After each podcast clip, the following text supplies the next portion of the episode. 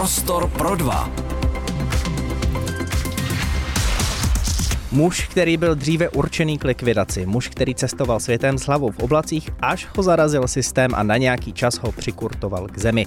Autor knihy Muklové a šlejsny, kterou napsal ve vězení. O čem je a do jaké míry jde o popis reality. Co ho k napsání vedlo a proč se k němu rozhodl. I o tom si budu povídat v dnešním prostoru pro dva s ex-muklem Danielem Flašou. Jen na začátek řeknu, že jsme si potykali a tak to zůstane i během dnešního rozhovoru. Já tě u nás zdravím. Díky, díky za pozvání, díky za rozhovor. Zdravím taky všechny posluchače Rádia Prostor. Začneme z Ostra. Jak je těžký sehnat v Praze kokain? Vůbec. Jako takhle, kokain a kokain. Dobrou kvalitu je těžší sehnat, samozřejmě, ale jinak jako nějaký pseudokokain nebo rádoby kokain tady prodávají na každém rohu. I o kvalitě kokainu si budeme povídat už za chvíli. Prostor pro dva. Každý všední den ve čtyři odpoledne na rádiu Prostor. Tak Dané, ty jsi napsal knížku Muklové a šlajsny. Můžeš mi jenom pro začátek říct, jak eh, jsi se k tomu vlastně dostal? No, když jsem seděl, byl jsem v base, tak jsem eh, jako hodně psal dopisy, hodně lidí mi psalo, podporovalo mě. Já jsem na všechny ty dopisy odpovídal a nějak z toho psaní i z toho, co jsem zažil, jsem z nudy a z nějaký jako inspirace, protože jsem hodně četl v té base, začal psát a najednou jsem to začalo skládat v příběh, takže jsem to tam celý jako napsal. Říkáš v base, já to vezmu za svý. A jak jsi se do té basy dostal? Tak za eh, dílování drog, eh, za distribuci mm-hmm. mě vlastně chytla policie, zadržela někdy v roce 2017 a od té doby se to se mnou táhne, no. Teďka byl rok 2023 a já jsem vylez vlastně 2022 z té mhm. basy. Takže jsi seděl v době pandemie koronaviru. Nejlepší timing jsem měl na sezení base, všichni byli zavřený, já taky. A jako takhle, covid v base samozřejmě není tak jednoduchý jako covid venku, protože e, jako tam člověk izolovaný, nesežene žádný léky, nemá dobrou stravu, ale zase bylo dobrý to, že jsem vylez a hned bylo rozvolnění. To bylo úplně super. Tak jako kdyby mi hrálo do karet všechno. Mluvil jsi o tom uh, trestným činu, za který, uh, za který tě soud poslal do výkonu trestu odnětí svobody. Uh, bylo to odsouzení oprávněný? Určitě bylo oprávněný, byl to spravedlivý trest, možná i víc než spravedlivý trest. Já s tím trestem naprosto souhlasím, možná bych si i zasloužil víc. Kolik jsi dostal let? Dostal jsem tři roky, mm-hmm. hrozilo mi 8 až 12 let. Mm-hmm. No, takže jsem rád za ten verdikt, který padnul vlastně uh, v tom finálním soudu a byl tam ještě návrh na, na finanční trest, asi 450 tisíc, mm. to nakonec nedali, takže tři, mm. roky, tři roky ve výkonu a uh, nějakých 18-20 měsíců vlastně pak mě pustili podmíněně. Jak se člověk dostane k tomu, že uh, distribuuje drogy? Seš, nebo takhle, můžu to říct, uh, byl jsi dealer? Jo, byl jsem dealer, můžeš to říct. Já se tě, jako tím taky prezentuju, tak jako bývalý dealer, feťák a mukl. Eh, což vlastně je pravda, to jsem a uh, já jsem se odmala, nebo odmala, tak od 15 let, 16 motal kolem drog mm-hmm. a nějakým způsobem jsem je měl rád, rád jsem je bral. A... Z jakého důvodu? No, z důvodu, že jsem hledal únik od reality, měl jsem rád eh, změn, změnu stavu vědomí, mm-hmm. hodně jsem experimentoval s psychedelikama. Mm-hmm. A, uh, Vedli tě k tomu třeba nějaký osobní traumata k těmhle s těm věcem? Nemyslím si. Nemyslím Nuda? si. Nuda taky ne, spíš jako... Mě zajímá ten vlastně, proč, proč člověk tohle začne zvědavost. dělat, se tomu věnovat. U mě, u mě si myslím, že to byla zvědavost a touha jako po nějakém poznání i něčeho lepšího, než je, než je takový ten standard. Mm-hmm. Stimulanty, psychedelika, všechny tady ty drogy, prostě, co ti mm-hmm. změní stav vědomí a dají se dobře využít, ať už třeba v práci, víš co, nebo kdy, víš, když si dáš stimulant, tady to jedeš celou noc, makáš, tady to, funguje to. Mluvíš třeba o pervitinu nebo o kokainu? Mluvím třeba o pervitinu nebo i o kokainu, i když kokain vždycky byl pro mě spíš party droga, než, mm-hmm. než jako pracovní droga. Mm-hmm. A pervitin je teda pracovní droga? Pro mě jo, jako pervitin na párty není nic moc. Ale pervitin už je pro mě jako dávná minulost. Jo, to bylo někdy před 10-15 lety, když to začalo mm-hmm. a od té doby jsem pak přišel na amfetamin, speed a, a pak postupně na kokain. Mm-hmm. Říkal si teda, že eh, někdy kolem toho 16. roku věku eh, se s tím začal tak jako koketovat, ale předpokládám, že tam vlastně asi nešlo hned o to, že bys díloval. Na většina dílerů, pokud vím, tak začíná s tím, že eh, tak přeprodává marihuanu a potom se to tak postupně jako navaluje. Je to tak? To, jo, tak to přesně bylo. Já jsem, že marihuana, to je, s tím jsem obchodoval vždycky jako, to jsem prodával, pak jsem to i pěstoval marihuanu, pak jako i pervitin jsem prodával, no pak i kokain, vlastně všechno možný. Jo, a já jsem pak přešel už jako vyloženě na ten kokain po uh-huh. nějakém tom věku, kdy už jsem se cítil dospělejší, tak po té 25 a hledal jsem fakt nejlepší kokain, měl jsem u sebe vždycky psychedelika nebo MDMA, což jsem jako spíš užíval, než prodával. Uh-huh. A to znamená i extáze, MDMA krystalický, LSD, hmm. tripy, liquid LSD, všechno možný, Fenixovy slzy, jo, to jsem si prostě jel, experimentoval jsem s různýma látkama, s meskalinem, mm-hmm. jo, zkoušel jsem taky heroin, prostě všechno možný. Ale ten kokain byl takový hlavní. Starý, dobrý koks, kvalitní. Starý, dobrý koks, kvalitní. uh, jak velká je komunita lidí, kteří uh, užívají drogy? Uf, tady v Praze? No, velká. A je to jenom pražská záležitost, nebo už není, se to dostává není. i... Dostává se to všude, vlastně všichni hledají tu kvalitu, je to hodně rozšířený, myslím si, že to začíná být i celkem už jako out of control v mnoha zemích. A teď se bavíme jako o těch drogách všeobecně, nebo mluvíš o tom kokainu? Především o kokainu. Tady v Evropě, jo, já nevím, tak v Americe třeba řeší pro, problém s fentanylem, mm-hmm. což je asi větší problém tady jako s tím kokainem. To není takový problém, protože většinou... Fentanyl to jsou ty náplasti nějaký, ze kterých se to potom nějak extrahuje, že jo? Dělá se to jo, tak, no. Jo. Ale to, ale uh, ten kokain uh, jako začíná být out of control, ale to není, to neberou lidi, kteří by páchali jako kriminální činnost. Mm-hmm. Jo? Mhm. To berou lidi, kteří mají většinou peníze, jo, takže si spíš užívají a tohle z toho. Ale jako ty statistiky mluví jasně, jo. Tady v Čechách se to zvyšuje, ve Švýcarsku třeba je to úplně, že bere skoro každý, tam to zkouší nějak jako legalizovat a, a začíná se to rozšiřovat všude, čím dál tím víc, no, je to populární droga. Co to podle tebe způsobuje? Je to právě ten únik, o který si usiloval i ty? Nevím, jestli kokain je nějaký únik. Uh, asi hodně lidí potřebuje zvýšit sebevědomí, vidějí to hodně, slyšejí to v muzice, v repu, že jo, který je teďka hodně trendy, filmy, který o tom mluví a to všechno ty lidi inspiruje. Že jo? Knihy. Knihy, přesně tak. Já teda doufám, že Muklové moje... až lejsny. Já teda doufám, nebo snažil jsem se to napsat tak, aby to spíš jako lidi odradilo od mm-hmm. konzumace a distribuce hlavně i když jako možná to může působit tak jako, že je to hrozně cool být dealer, prodávat drogy a jít do vězení, ale ono to ve skutečnosti zase až tak moc cool není. Já bych chtěl jenom říct eh, posluchačům, že kniha eh, je, eh, má takový zrcadlový přebal a jak víme především z filmů, předpokládám všichni, tak se většinou šňupe z nějakých materiálů, které jsou zrcadlového typu. Takže, takže asi tak. Nicméně, takže kolika jsi se dostal do toho vězení? 29. Šest, 29. Mm. Takže tak dlouho se chodí se džbánem provodu, až se ucho utrhne. jo, jako to, jo, to, to je trefný teďka. Jako je to tak, přesně tak. Jo, rozjetý vlak, ze kterého už nešlo ani vystoupit a už to nebylo pod kontrolou, protože už mě znala celá Praha a všichni chodili za mnou pro koks, hmm. volali mi hmm. celý noci, já jsem jezdil po barech, klubech hmm. a vozil jsem jim to.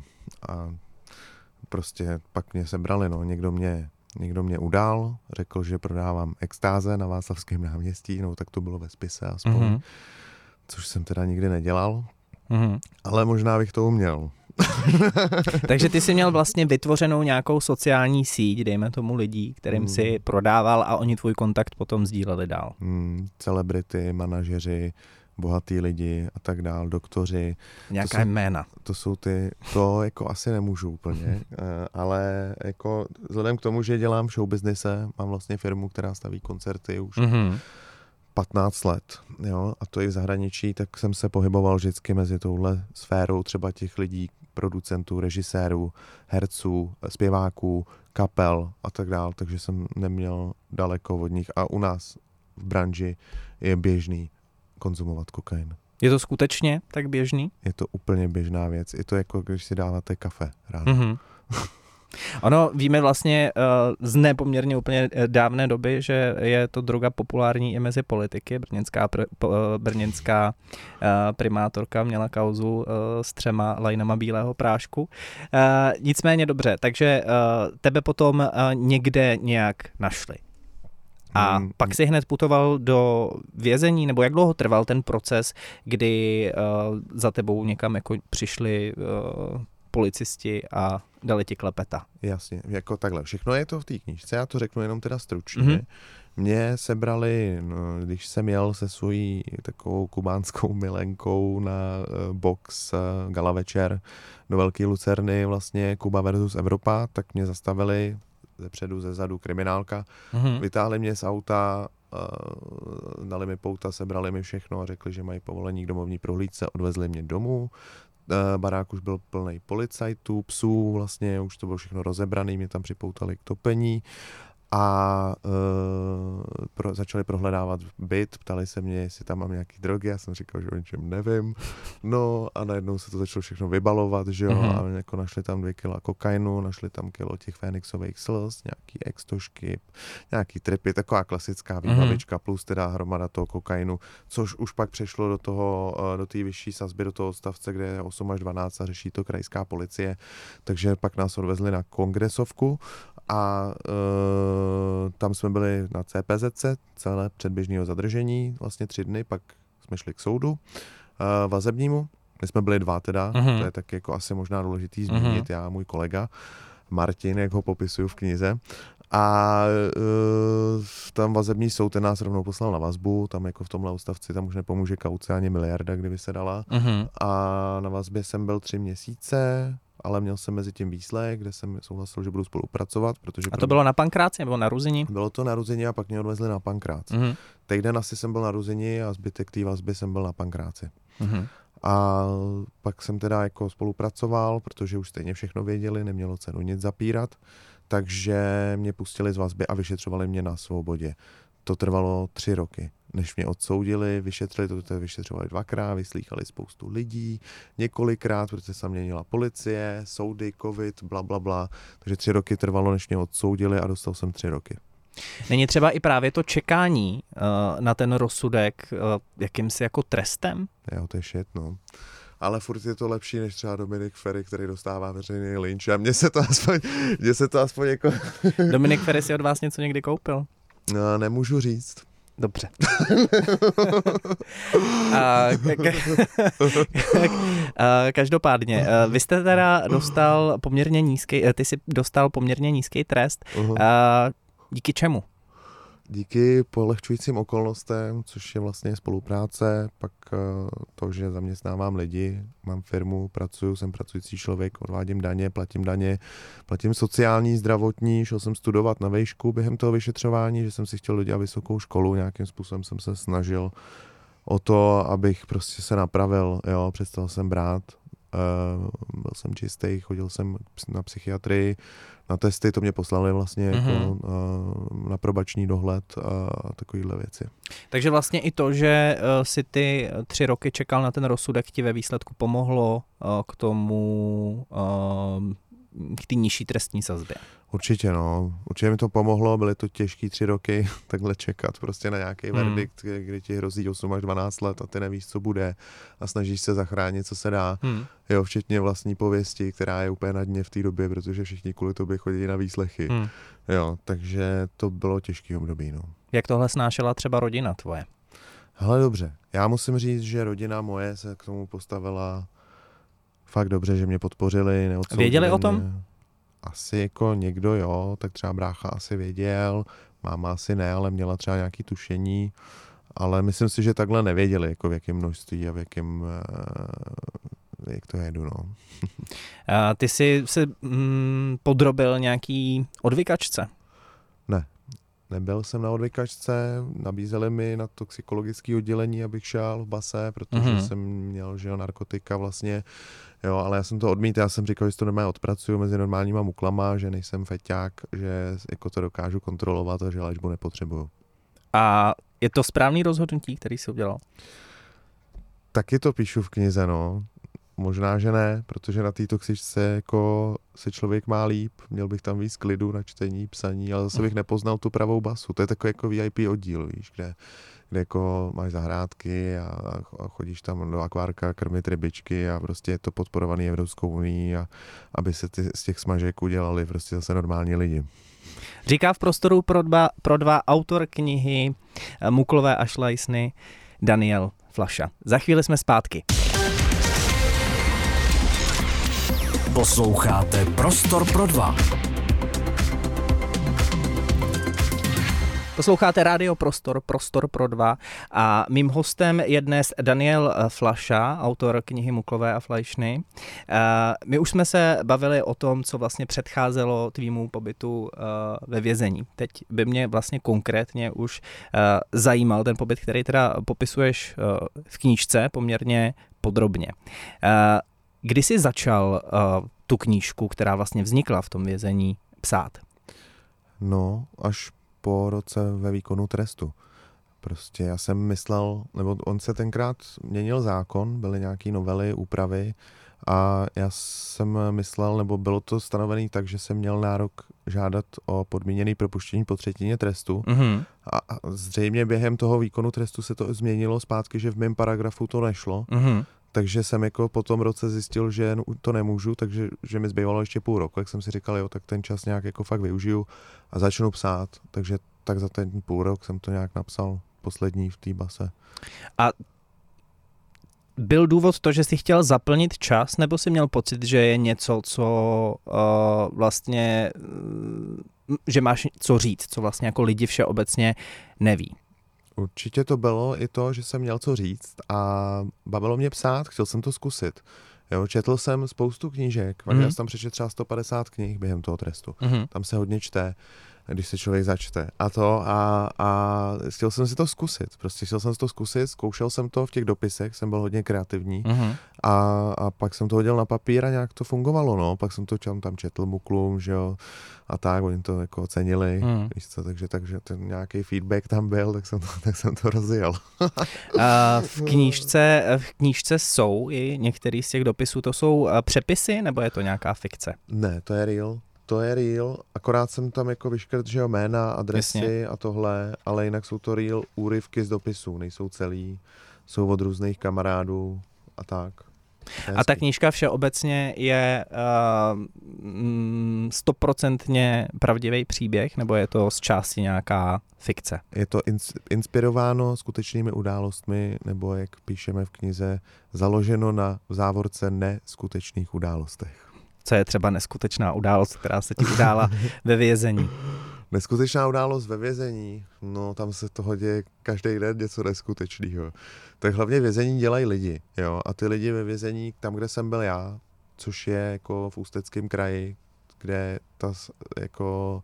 To je nejchudší kraj v Česku? Je to nejchudší kraj v Česku, přesně tak. Jo, spoustu lidí je tam negramotných, neumí ani číst a psát, mm-hmm. nemajetných, nemají nic, nemají ani hodinky, nemají rádio v té base, hmm. jo, furt se na něco ptají, něco chtějí, nemají tabák, je tam spousta romu. Eh, tabák a káva jsou vlastně platidlem ve vězení, že jo? Je to tak, je to takový, taková hlavní surovina nebo hlavní měna nejsilnější, která je stabilní a funguje tam. Je tak nejvíc se to tam konzumuje. Jo? Hmm. Muklové prostě chtějí hlavně kouřit a pít kávu, to je hmm. základ, takže dá se tím platit. Uh, působíš jako inteligentní člověk. Děkuji. Eh, nechci to úplně paušalizovat, ale předpokládám, že eh, vězení není přeplněný eh, lidma, který čtou božskou komedii. Zajímá mě, jaký je ten střed vlastně s tou realitou toho vězení. Ty jsi určitě měl nějakou představu, protože předpokládám, že ti přišel nějaký nástup do výkonu trestu a tak jsi si asi představoval, jak to bude vypadat, eh, jak to bude fungovat, s jakýma lidma se tam potkáš a pak vlastně přišla nějaká realita. Tak mě zajímá ten střed. Hmm. Já jsem měl nějaký jako uh, trénink už z té vazby, ale ono to není to samý. Ta vazba výkon trestu se přece jen trochu liší na vazbě má mukl větší práva, mm-hmm. platí, no ono ani není mukl v té době, jo, platí tam ta presumpce neviny, mm-hmm. ještě se neví, jak je na tom, Takže je to jiný, jo. A ten výkon trestu pak se na ty tři roky, jak jsem se připravoval, že koukal jsem na filmy, dokumenty, všechno, ale vlastně na to se člověk jako nedokáže připravit. To prostě nejde, protože oni vás někam pošlou, to je velká loterie a tam záleží, kde skončíte, s kým, na jaký celé, na jakém oddíle, mm-hmm. jaký budou bachaři a tak dál. A to jsou ty lidi, ty činitelé, mm-hmm. co vlastně jako dělají tu basu a ten, uh, tu atmosféru v té base. Jo? Nejvíc to dělají muklové sami, pak bachaři, vězeňská služba uh-huh. a tak dále. A pak taky prostředí, že jo? který jako většinou je fakt žalostný. To musím říct, že ty věznice jsou v hrozném stavu. Hmm. A jako vzhledem tomu, kolik jde do vězeňství peněz a tak dál, by možná mohla být nějaká reforma, ale zase to není úplně nejhorší tady v těch basách. Jo. Hmm. Bývají, jsou prostě země, kde to je mnohem horší, ale jsou země, kde to je mnohem lepší. Jo.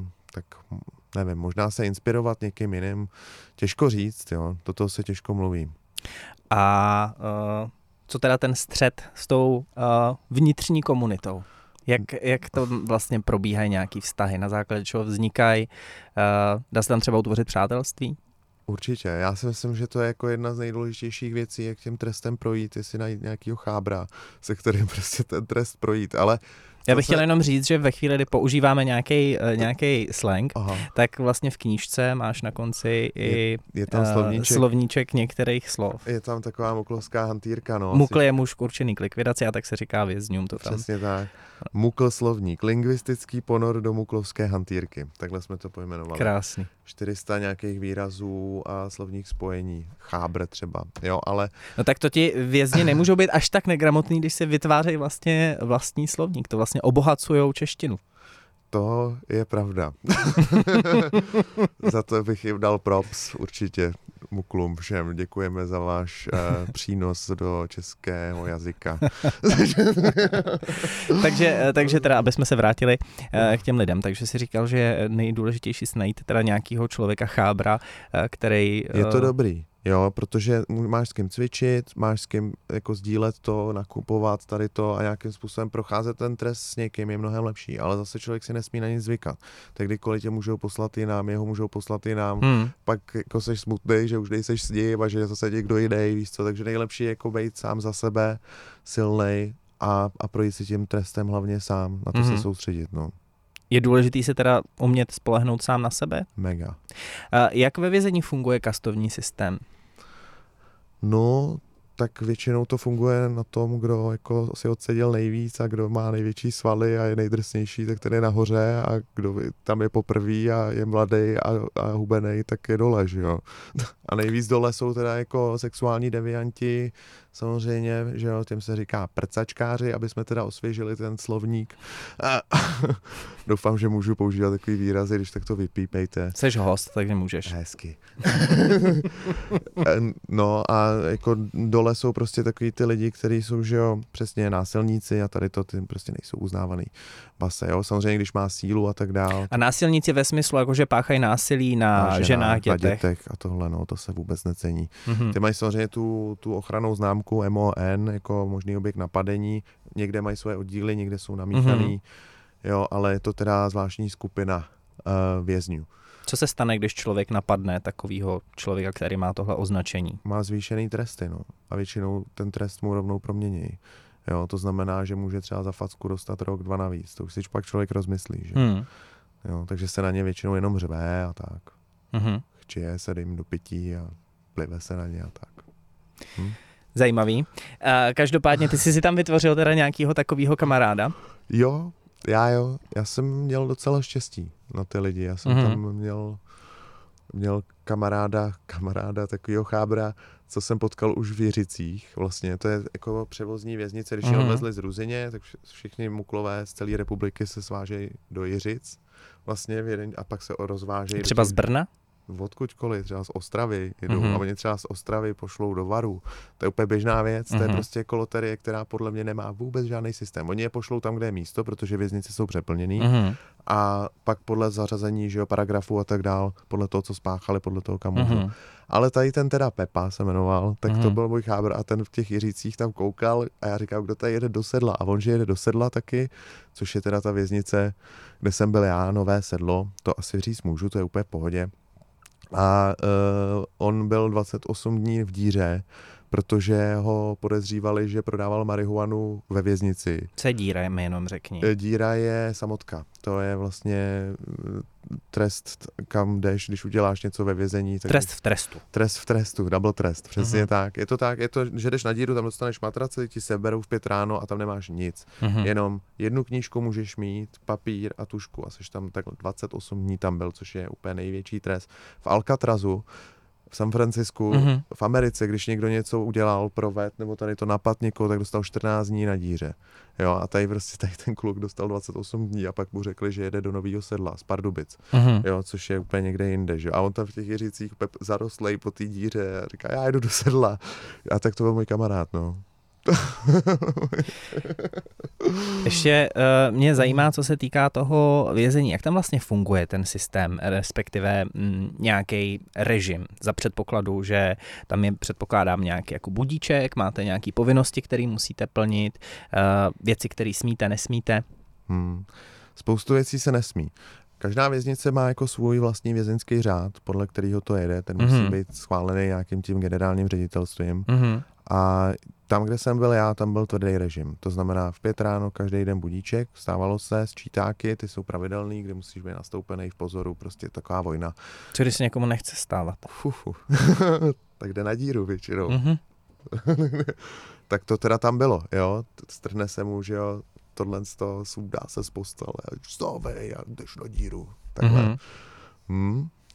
No, musíš stát jako je to těžký, ale stát každý den v pět ráno, i v sobotu, v neděli, představ si to. Já pracuji v rádiu, takže si to umím představit. Jo, tak dobrý. jako mně to přišlo tvrdý, jo, to stávání, to bylo jako takový jako ještě další trest a teď ještě v base, že jo, v pět ráno, tak jo, tak když na sčíták, umej si na snídaní a teď co, víš co. A není to právě, není to právě ta forma toho trestu, že chtějí ty lidi prostě eh, jo. jako naučit na nějaký režim a znepříjemnit jim to, aby se do toho trestu úplně Hele. jako nepotřebovali vracet jako chápu, ale mělo by to mít nějaký hranice. Podle mě určitě je lepší, když třeba o víkendu se stává sedm. Spoustu jako kom, uh, konfliktů vzniká na základě toho, že se mu špatně vyspal. Mm-hmm. Že se někdo nevyspal, je nasranej, tady to někdo se na něj špatně podívá a hned je problém. Mm-hmm. Jo, takže já bych spíš nechal Mukli spát.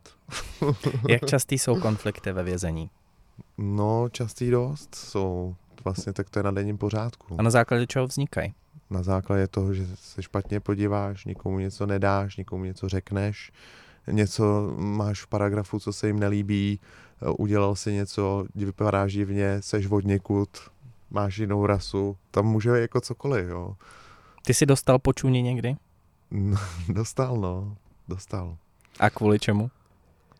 Kvůli tomu, že jsem si chtěl přepnout televizi, kanál. Neměl jsem oprávnění, to, jsem to prvolepenka, jak se říká. A mám sedět vzadu a držet hubu a čumět na to, co dávají. ty jsi už trošku nakousnul ten, uh, ty už si trošku nakousnul ten systém všeobecně. Uh, ve chvíli, kdy vězeň něco chce nebo o něco požádá, hmm. nebo směřuje k tomu, že uh, chce Mm, aby ho uh, soud pustil na nějakou podmínku domů, na, uh, tak co musí jako splňovat? A jak se musíš chovat v trestu tak, aby si se uh, k tomu byl schopný propracovat, k tomu předčasnému propuštění? Hmm. Musím říct, že to je fakt dřina. Že hmm. jsem to nečekal, že to je takhle těžký. Že jsem si říkal, jo, tak ty regeši, to tam prostě to a to. Není to vůbec jednoduchý, jo, jako musíš se fakt jet, musíš dodržovat ten režim, vstávat, nesmíš dostat kázeňský trest od bachařů, což můžeš dostat za to, že máš špatně vyhrnutý triko. Mm-hmm. Uh, musíš si dávat pozor na jakýkoliv konflikty, nejlíp si najít práci, najít si rajony. Rajony, to se tak říká, že uklízíš nějaký, nějakou část na oddíle, mm-hmm. jo, třeba každý den, každý týden, nebo děláš službu a pracovat, dělat třeba koridory, najít si práci, ideálně, což je fakt těžký v base, kor v covidu, kdy mm-hmm. všechny firmy končily, že jo. A, a, a prostě šlapat, no. A pak máš diferenciační skupinu, tomu se říká diferenčka, ty začínáš na dvojce, musíš mm-hmm. se mhm. dostat na jedničku, kvůli tomu musíš získat pochvaly, které jsou v rámci čtvrtletního hodnocení, který dělá vychovatel a pak komise rozhoduje o tom, jestli ti dají tu diferenčku, můžeš se dostat i do třeba z vysokého stupně do středního stupně zabezpečení a všechny tady ty kroky, plus nějaká spolupráce třeba s neziskovkama, ti může prostě pomoct nějaký doporučení od probačního a tak dále. To všechno ti může pomoct a pak ty píšeš vlastně žádost ručně na ten soud a ten soud si tě pak pozve a tam jako se tě ještě zeptají jako na několik věcí a buď tě pustí nebo ne. Hostem Prostoru pro dva je Daniel Flaša, autor knihy Muklové a šlejsny. Za chvíli jsme zpátky. Posloucháte Prostor pro dva. Jsme Rádio Prostor, Daniel Flaša, autor knihy Muklové a šlejsny je hostem Prostoru pro dva. Eh, já se vrátím k tomu, co jsme rozebírali eh, před písničkou. Bavili jsme se o tom procesu podmínečního propuštění. Hmm. Ty si teda říkal, že je ten proces poměrně složitý, člověk musí získat nějakou pochvalu. Ta pochvala sama o sobě tu získá jak? To můžeš získat třeba za rajony, když plníš rajony. A, a to je třeba úklid nějaký? To je například úklid. Ty dostaneš na starost, dejme tomu, záchody. Ty se dávají třeba za trest. Mm-hmm. Jo, to je nejhorší rajon, že jo, protože... Jak vypadají záchody ve vězení? No hnusně. Velmi hnusné za toalety. Jako, víš, jsou tam ty lítačky, tady to, někdy tam ani není prkínko, všechno je zesraný, zechcaný, poblitý, možná od semene a tak dál, prostě různé tekutiny mm-hmm. a to a jako uh, máš třeba 20-30 muklů na, jeden, na jednu mísu. Mm-hmm. Toaletní. Je to nechutný. To je nechutná záležitost. To bych moc nerozebíral. Ale tu pochvalu, jako tak třeba děláš ty hajzly, jo, méš je, měsíc prostě si o to staráš, aby byly čistý, tři měsíce vlastně, mm-hmm. je to hodnotící období. Barákovej řekne vychovateli, jo, dobrý, ten hele dělal rajony, hajzly byly čistý. Celou... Barákovej je? Barákovej je šéf oddílu, což je jako většinou nějaký mukl, který třeba se dělal nejvíc, má nejčí respekt, má autoritu. Takže vězeň, který šéfuje vězňů? Přesně tak. To je barákový. Okay. A on má ještě jako kápečko, který je pod ním, to je kázeň a pořádek, který se mu stará o, tomu, o ten pořádek na tom, na tom oddíle. Protože oddíl... Není tohle to náhodou starost dozorčích?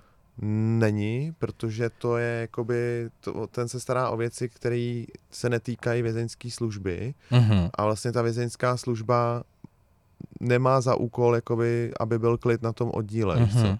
Na ten klid oddíle si musí zajistit muklové sami. Ale mm-hmm. je mhm. fakt, že toho barákového někdy určuje vychovatel mm-hmm. a někdy si ho určují muklové sami. To, tak by to mělo být. A on je teda nějakým jako řídícím uh, prvkem na nějakým tom teda oddíle, kde on potom vykomunikovává nějaký jako výhody? Nebo Přesně tak. To? Je to komunikační kanál mezi vychovatelem nebo mezi třeba hlavním dozorcem a který jako ručí za to, aby na tom baráku byl klid. Proto se mu říká barákovej. Mm-hmm. Jo, jakmile ten klid není, tak se vystřídá, vymění. On za to má pak nějaký výhody, ten barákový. A on teda ale tím pádem je i součástí toho tvýho, nebo všeobecně toho procesu žádosti o je, podmínečný, proc, e, podmínečný propuštění. Je, je, barákovej ti může hodně pomoct v tomhle. Mm-hmm. Jo, barákovej rozdává rajony, chodí za vychovatelem, říká, kdo kdo ty rajony čistí, nečistí, spoustu barákových je skorumpovaných, musíš je uplácet, musíš jim... Uh, Tabákem a kafem? Třeba, nebo je musíš poslat i prachy, to je taky běžný, jo, že prostě si nechají poslat pět tisíc a řeknou ti, ale já ti dám pochvalu, když mi pošleš pětku měsíčně, budeš mít ochranu, bla, bla, bla.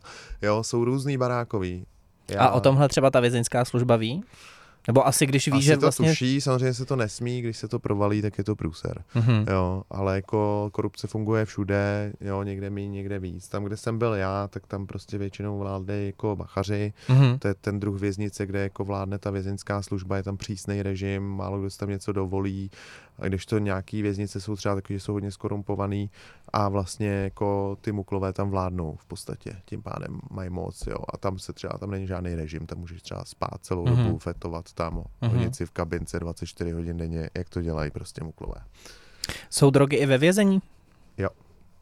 Jak se tam dostanou? Prdeli. no, ale mě... Zaj... Jsou různé cesty, ale většinou, vě, většinou prostě se to takhle dělá, takhle se to pašuje, ale jsou Ale jak se, jak se, dobře, tak dejme tomu, že teda eh, v nějakých útrubách lidských se dostanou do, eh, do, do vězení, ale kde dojde k tomu, že ten člověk je schopný si to do nějaký té útruby jako schovat? Jasný, náštěvy, Jo, tam se jako pronáší. Třeba, a tam neprobíhají kontroly? Tam probíhají kontroly. ale samozřejmě ne vždycky tak důkladný. Mhm. Ne vždycky host eh, nebo ten náštěvník, že jo, si musí úplně kleknout a tak Mhm. dále. Pak jsou skorumpovaní dozorci, kteří to můžou třeba přivízt, nebo nějaká vězeňská služba, někdo jiný sociální pracovník, ale to ne, ty jsou zrovna dobrý, jo. Já jich neraz někoho tady poškodil, Mhm. mm-hmm. kecama, ale děje se to, Mhm. jo. Uh, a Tak předpokládám, že nemluvíš jenom o té jedné věznici, Balí- ale víš, jak to jo, chodí v všeobecně. balíku, tak byl jsem ve více věznicích, jo, třeba v balíku taky možnost nějakým třeba zapalovači, Mhm. v deodorantu třeba jsou jako různé cesty, jak se tam může dostat. Většinou teda marihuana, pervitin, ale zažil jsem, že mi nabízeli i kokain. Mhm. Ceny jsou tam jiný, jsou tam jako, že třeba pěti, desetinásobný, jo, Mhm. ale já jsem si teda v base nic nedal. Za kolik se zhruba teď prodává kokain? V base? No, myslím všeobecně. A pak to, poro, aby jsme to mohli porovnat s tím, no, kolik já se za to teda platí. nevím. V base myslím, že po mně chtěli snad eh, 10 tisíc za gram. Jo. Aha. Ale to jinak, eh, co já vím, tak na ulici stojí, že o dva a půl. Mhm. To je takový standard, si myslím, dá se sehnat i za dvojku, za trojku a víc je lepší. Mhm, mhm. A Zpátky do toho vězení, a co se týká teda těch drog ve vězení, to jsme si řekli, nicméně ve chvíli, kdy je někdo pod vlivem nějaký drogy, Hmm. tak člověk, který zaprvé teda pracuje v nějakém prostředí, kde asi ví, jak a, člověk pod vlivem a, nějaký omamné látky vypadá, ty do, ti dozorci nebo vychovatel nebo potažmo i další lidi, kteří tam pracují, ví o tom, že se to děje a zavírají třeba jenom oči? To jak jde, jo, někde asi jako kde je ta korupce a, fun- a vládnou tam muklové, tak tam asi o tom ví, ale Hmm. tam, kde je tvrdý režim, tak tam o tom neví a když to zjistí, jak okamžitě krevní testy, tady to díra, Hmm. jo, a prostě tresty v trestu, jo, Hmm. a dávají se za to i tresty navíc, může Hmm. se to stát, jo, že dostaneš dva roky navíc, když prostě v tobě najdou po několikátý třeba Hmm. nějakou látku. Bavíme se o vězení, takže se nemůžu nezeptat. Eh, V podstatě eh, v každém nějakým eh, filmu nebo v nějakých historkách se mluví vždycky o tom, že eh, ve vězení vznikají na základě toho, že tam jsou vlastně jenom muži nebo ženy, tak vznikají nějaký homosexuální páry. Eh, Je tomu skutečně tak? Je to běžný? Je to běžný, mám o tom celou kapitolu, Mhm. jmenuje se Kdo koho mrdá. Tohle už asi vypípneme. Jo, můžete, jak chcete. Každopádně, eh, já jsem to pojmenoval sexuální orientace, ale pak s editorama jsme se dohodli, že tohle je lepší název Mhm. kapitoly. Každopádně děje se to A tam. kdo koho mrdá teda? Hele, je tam spousta gejů. je tam spousta gejů v té base, a spousta nepřiznaných, hodně přiznaných gejů. Mhm. Ty gejové samozřejmě někteří jsou um, takový jako lovci, dravci, Mhm. takže se snaží, že jo, získat nějaký, nějaký kluky mladý ideálně a ty kluci se podvolí, no. Někteří, někteří třeba přiznají k tomu, že jsou gejové, začnou, Jaký tam mají život? mají život podobný jako muklové, možná mají lepší život, protože aspoň si můžou jako užít, můžou mít sex, jo, to jako, že jo, heterosexuál v base prostě si moc neužije. Ale mě spíš zajímá jako ten uh, pohled těch ostatních. Ale lidí. určitě tam odsuzujou, smějou se jim, jo, bůzno, tohle, tamto, ale jako možná je i mlátějí za to, Hmm. Jo, myslím si, že jako by možná měli mít nějaký oddělený oddíl, kde by se mohli usouložit smrti. A ty by byl jejich trest. Ty, jsi, Ty jsi- ty jsi mluvil o tom, že tu knížku si napsal vlastně v posledním půlroce toho trestu. Jo. Uh, lidi, který, my jsme se už bavili i o tom kastovním systému, zajímá mě, uh, do vězení se často dostanou i lidi, kteří samozřejmě mají nějaký intelekt. Mhm. Uh, často jsou to třeba za nějaké jako daňové úniky Podvody nebo korupci, hodně. pod, Mm. po- podvody a podobně. Eh, Ti si třeba jako ve vězení stojí jak? Protože předpokládám, že ty jsi sice jako drogový dealer, ale asi mentálně si si spíš rozuměl s lidma, který mm, měli tuhle, tenhle paragraf. No, jako je to pravda, ne vždycky, jo. Někdy ty podvodníci jsou taky hrozně shady a člověk si musí dávat pozor, aby ho nepodvedli ještě v base. Jo, ale uh, většinou někteří lidi měli intelekt, byl tam jeden advokát, který se tam dostal za nějaký DPAčka, co tam jako někdo na něj napsal firmu, což jako jsou takový běžný keci, ale v base nesmíš nikomu věřit. Jo, já jsem seděl, že jo, za kokain, což mm-hmm. jako je super cool, to všichni vězni milujou, jsi hustej tohle, ale zase jsem dostal tři roky v sazbě 8 až 12, takže mm-hmm. to mhm. bylo, jo, tak ty jsi mluvil, ty jsi určitě prášel mm-hmm. a bla, bla, bla. Jo, takže jsem byl v takové jako dvojitý pozici, jak mm-hmm. kdy. Jo, ale já jsem se tím netajil, říkal jsem pravdu, ukazoval jsem i svůj jako uh, spis, rozsudek a tohle, protože to se tam hodně řeší, jo, za co sedíš. Uh-huh. Uh, když jsi psal tu knížku, setkával jsi se třeba s tím, že tě od toho v tom vězení někdo odrazoval, že ti kvůli tomu někdo nadával, nebo naopak chtěli být součástí a vyprávěli ti nějaké jako svoje příběhy? Obojí, obojí, na obojí jsem narazil. A tak ve base je běžný, že oni z toho přijdou muklové a o ty furt píšeš, víš co, jsi debil, tady to gáďo palírna, keci, jo, nebo furt, furt si čti jenom, ty si furt čti, hmm. jo, to se často říká, ale mm, jako spíš mi ty muklové jako vyšly stříc, protože já píšu docela vtipně, a, a oni se smáli, je to bavilo, mm-hmm. jo, mhm. takže já jsem psal povídky, četl jsem jim je. Oni to je vlastně hned uh, feedback. Měl jsem hned feedback a zkracoval jsem si čas a bavil jsem mukly, víš, to tam je nuda. Takže když ti někdo přečte nějakou debilní povídku, tak prostě ty muklové jsou z toho nadšený. A posílal si třeba nějaký výtisk do vězení, pokud s některýma lidma udržuješ kontakt, jestli teda? Jo, teďka jsem to zrovna dělal po svátcích, protože doba si musíš přes poštu, tam to jinak nedostaneš. Mm-hmm. A poslal jsem to. Teď už by to mělo být i v novém sedle, podle mých informací. Takže trololol. A když jsi se dostal z toho vězení, tak si měl vlastně napsanou, napsaný jako nějaký, uh, nějaký stoch papíru. Hmm. To si musel nějak přepsat. Ty jsi věděl, že to chceš vydat, nebo ten poslední půl rok vlastně ti to sloužilo jako nějaká určitá terapie? No, byla to terapie určitě ze začátku a, a nějaká jako možnost úniku uh, z té ponoré reality, té basy ale jako já jsem to měl napsaný v sešitech, normálně jsem to jako přitáhl sebou domů, uh, dal jsem si pauzu od všeho, musel jsem si jako dát dohromady život, to trvalo třeba rok, hmm. jo, než jsem se dal dohromady. A pak jsem začal psát, byl jsem na dovolený, měl jsem čas, začal jsem psát, přepisovat do notebooku, poslal jsem to několika lidem, oni říkali, že to je super, ať to dopíšu, pomohlo mi spoustu lidí, sehnali mi editory, který mi pomohli korekturu a tady to, má Monika Šmídová mi pak začala pomáhat, která vlastně díky ní to jako vzniklo ta kniha tak, jak vypadá, protože jako dělat tu knihu mi přijde jak třeba produkovat film nebo stavit hmm. barák, to je prostě jako od základu, od fontu, přes velikost, přes obal, ilustrace, jo, takže to bylo fakt náročný proces a já jsem hrozně rád, že to dopadlo, jak to dopadlo. Ta kniha je krásná, vypadá fakt nádherně, podle mě. Je taková sexy bitch. fakt je hezká. No a je to... moc hezká. Je moc hezká, je to povedený. A, a mám super feedbacky, takže mám radost, to mě motivuje to jako dostat do knihkupectví a prodávat dál, možná i dál psát. Uh, ta knížka eh, je převážně eh, teda o nějaký eh, tvojí cestě do vězení, tomu, co vlastně té cestě předcházelo. V té knížce popisuješ nějaké jako svoje, svoje a jiných cesty do zahraničí. Zajímá mě život, jaký byl život potom, co si opustil brány věznice. Jo, to je skvělý moment, ale takový to, když jako se vrátíš na svobodu, to je, když se znovu narodíš. Co třeba prvního si udělal, když si opustil, opustil? Hele, pro mě přijela máma, jo, takže mm. já mhm. jsem jel s mámou domů, dal jsem si s ní jídlo, tady to a šel jsem spát, šel jsem se konečně vyspat, mm-hmm. byl jsem unavený. A pak druhý den jsem si šel zaběhat, zacvičit, prostě dělat normální věci s kamarády, holku, tady to, prostě jídlo. Jak víš? dlouho trvá ta euforie po tom, co... O... Dlouho, tyjo. já ti musím říct, že já to ještě furt teď cítím, malinko. Mm. Jsi třeba jako vděčný? Máš pocit, že tě ten mm. uh, vlastně systém, který je podle mnohých jazyků jako velmi špatný a nefunkční, že ti vlastně jako pomohl tím, že je, nefunkční?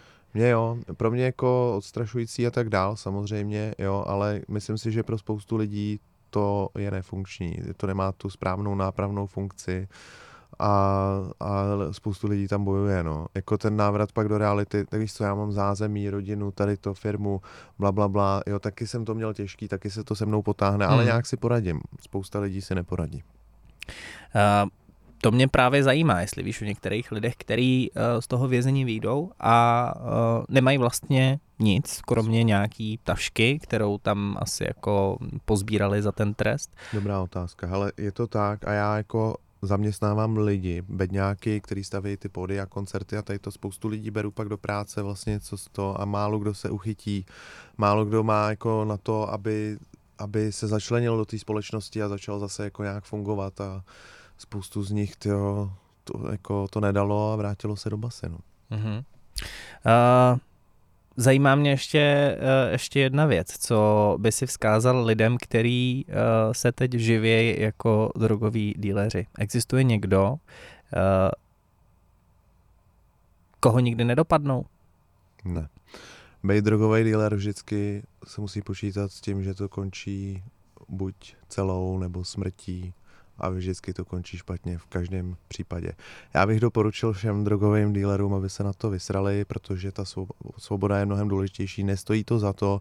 Spousta lidí, 99% lidí tady v té republice to nemusí dělat. Nemají tu potřebu, dělají to z nějakého swagu, nebo že to vidějí na Instači, nebo že chtějí drahý auta, že chtějí prachy a tady to, že prodávat koks, drogy je cool, není to cool, je to shady business, je to, je to špatný.